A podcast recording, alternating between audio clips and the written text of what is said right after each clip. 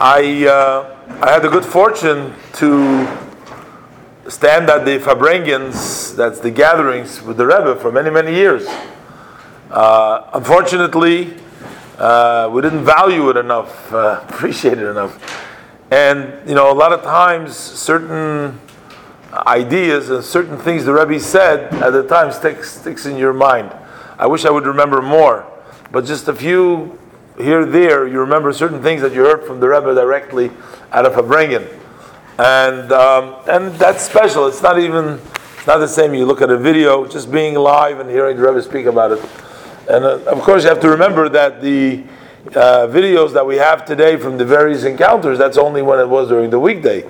But most of the Rebbe's gatherings were during the Shabbos and Yontiv, in which there was no uh, equipment available to be used, and it was only later on recorded from memory, and uh, people used to get together and, and they'd put together the Rebbe's words. So, anyways, I uh, just want to share with you a thought that I heard from the Rebbe. Today, of course, is Rosh Chodesh already, going to be tonight, is the first day of Nisan. And we say a passage in the Haggadah, one at the beginning, and the right in the beginning, we say, Yachol Meirish Chodesh. There is uh, various opinions the Rebbe brings down whether this is part of the Haggadah or this is just like a side point. But basically, what this piece says is that uh, we are instructed to relate the miracles of Purim and to uh, do the Seder, what? Pesach. For Pesach, to do the miracles of the Pesach and, and all, the, uh, all the things that took place.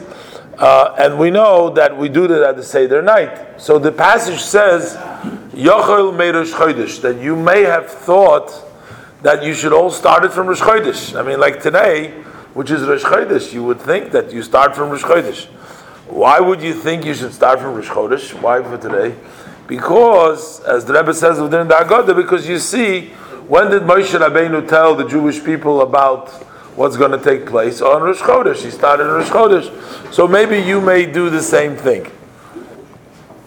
But then the Gemara, the, the, the, the continues, the Baal Haggadah continues to quote because the Pasuk says that you have to have matzah, morer, at the time that you do the Haggadah. So you don't have matzah and morer on Rosh Chodesh, you have it on the 15th day. So therefore, the Haggadah has to start, say, at the night of the 15th, the night of the Seder, not on Rosh Chodesh. That's the simple text of the Haggadah. This says it. But the Rebbe says there's another possibility to translate the words, a little bit of a play on the words, to translate it a little bit different, based upon an interpretation which is also brought down in the, the Maimorim and the Chassidus, and, um, and that has to do with, and it uses a similar lashon over there. Over there it says, uh, it says Kedoshim Tiyu, the verse in uh, Vayikra. We're going to be reading it uh, next two weeks now. I mean, after uh, Tov, uh, it says Kedoshim Tiyu that you should be holy. He says, so Hashem is saying to the Jewish people, you should be holy. Why? He says Ki Kodesh Ani. He says because I am holy. Uh, one you should be holy because Hashem is holy. What's the connection? I mean, Hashem is Hashem, and you're. Uh, so the way the Medrash says is like this. The Medrash says, "Kedoshim tiyu, you should be holy."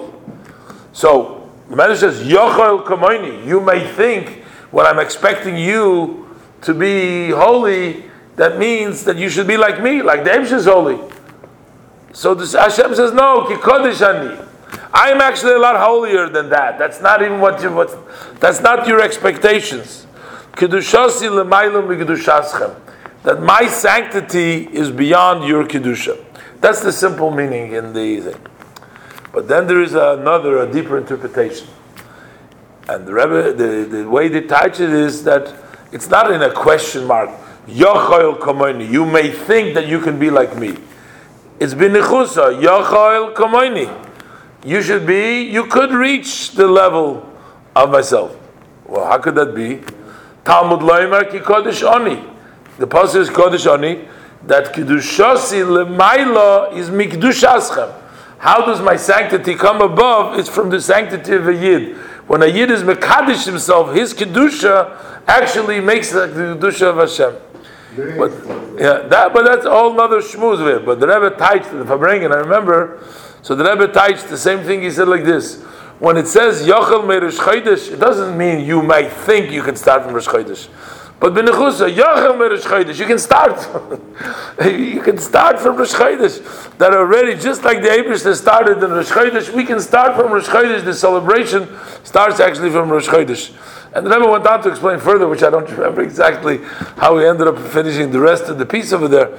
But we actually see that that in, in reality we see that the whole month of Nisan we don't say Tachanun, and we know starting from Rosh Chodesh Nisan we do the Nasi and we do everything. So it's really a whole month celebration. So Taka starts in a way it starts right away from Rosh Chodesh Nisan. So the Eibush should help. We should Taka be in the spirit in the Zman Cheruseinu, free from all of our worries, free from uh, all of our problems, and be able to uh, enjoy fully, both spiritually, emotionally, and certainly in a physical level, uh, to be free of all of our worries with only happiness and goodness. Okay.